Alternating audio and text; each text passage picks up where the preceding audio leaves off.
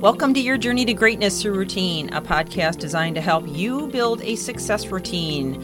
My name is Michelle Steffes, and I'm author of the book, and I'm excited to come to you today with more insights and ideas to accomplish your success routine because it's not the big things we do, but the little things we do every day that make the biggest difference. So let's get on with the podcast.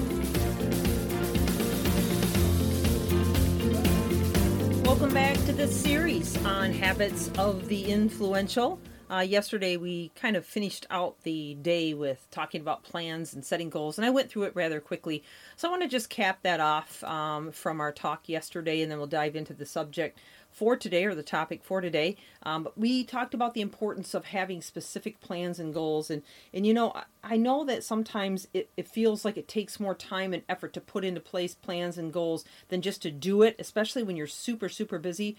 But um, I, you know, I'm always a big believer that the more you plan and think ahead and create specific goals, the more the more efficient and effective you're going to be in getting them done. And that's always crucial to, to remember. I mean, think about it in terms of, say, an, an, event. You know, if you've ever had to plan an event of any kind, whether it was a personal event like a wedding or a birthday party, or whether it was something for business, it, the, the more effort and time you thought ahead and visualized how it was going to look in the end and each piece of the puzzle that you needed to put into place, the the more the more um, effective you became, and things just kind of fell together really quickly, and the flow was wonderful. And in the end, there wasn't anything missed. Okay, well, life is kind of like that too. If you don't take time to plan and, and set goals, you're you're not going to feel like you're being efficient. You're going to feel like you're just patch jobbing it together every day, which is going to always give you that sense of uncertainty. And I love what Tony Robbins says. He says progress equals happiness.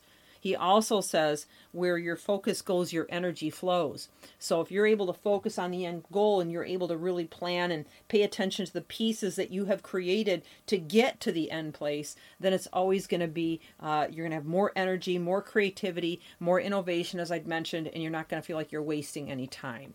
All right, so we'll go on to the next one now at that point, and uh, this one might surprise you. But habits of the influential, one of those is just to smile. And I've told this story before, but I'm going to tell it again. Uh, years ago, when I was in corporate, I would do uh, a lot of I would do satisfaction surveys about every six months, and I found I had a lot of information on that. And actually, I've mentioned Laszlo Bock before. He was a senior vice president of people operations for Google. Of course, now he's in a higher position there in Google, and he he's done a lot to help Google be best and brightest. And he would do those six months uh, satisfaction surveys because you can glean so much information from those in terms of what's really happening in the organization. And you know, as leaders, we can often think we know what's going on but we may not really know what's going on. And in the case of my story, that was that was specifically an issue that I would never have known had I not done this. So in this 6-month survey that I did, you know, I found out, you know, there were small comments about my being unapproachable or my being, you know, um, too focused, uh, you know, or, or um, hard to read, um, maybe not communicating clearly, you know, and all of it seemed to align with one major factor, and that was that I didn't smile enough. And because I didn't smile enough, people thought I was unapproachable, even though maybe I was in a perfectly good mood and more than willing to take in any information anyone wanted to share, which is how I often led. They didn't know that, especially if they didn't know me. In fact, I approached one of my key people and she said to me, she said, Michelle, she goes, you, you know, are very effective and efficient, but because you don't smile much, the people that don't really know you personally, like I know you, think that you're unapproachable and they think that you're not willing to communicate with them. So just try that and see if that helps. And sure enough, in the next six month six month survey came around, I got much better scores. And I got to know some of my people much, much better because they were willing to approach me. So such a simple, silly thing as smiling can make you more an enormous difference not only in you know helping you to get connected to your team and making yourself more approachable and obviously influential since this is what this is all about is the habits of the influential but it can even make you feel better.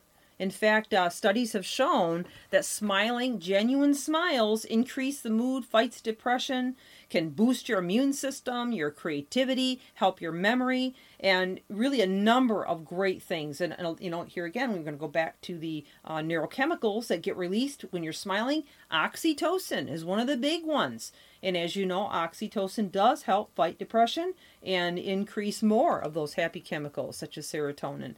And uh, so we need to have this habit. It's absolutely essential to become a great influencer. Leaders and influencers have a natural charisma that draws people to them, and smiling is a big part of that. You know, and I I worked with uh, lots of leaders, and some of them, you know, when I mention this to them, they don't even really think about it before it's mentioned. But then suddenly it dawns on them, yeah, you know what? I could smile a little bit more, and it would probably alleviate some of the issues I'm facing right now as a leader and and so it's I'm, I'm not isolated in terms of what happened to me because I see it happening to other leaders as well. And they're misunderstood in terms of you know their their general kind disposition is misconstrued simply because they're not smiling. Um, in his book infectious how to connect deeply and unleash the energetic leader within Achim Nowak says that when we talk about charisma it's the quality people who light up the stage have um, they're they're like an energy magnet, and we want to engage with them, and that's who we want to be in order to be influential. And you might say, well, I don't have that kind of personality, you know. Uh, maybe you have that focus face, which is you know what I was dealing with. Well, notify your face, okay, that it's all right to smile more and become cognizant of that. It doesn't mean that you have to be the comedy comedian of the year, you know. I'm not saying you you've got to, you know, force yourself to try to take on characteristics that are not natural for you because authenticity is important as well. But you certainly can smile more. People like people who are happy. They like people who seem to be energetic, enthusiastic, and excited about their lives. So even if you don't feel great, uh, make an effort to smile more. The more you do, the more you'll exude happiness, and the more people will come near you and you'll draw them in and they'll be excited to be around you. Well, I'm out of time for today, and um, I think this has been a great topic, a topic that I I can I can never hear enough of. It's very important to be cheerful, and that's around the people that, that you know really well too, the, the, your family. let them see your smile as well. Listen, Michelle Steffes your journey to greatness your team. I hope this has been helpful to you. We have uh, just actually one more tomorrow. We'll finish this out, and I wish you an amazing day. Keep reaching higher.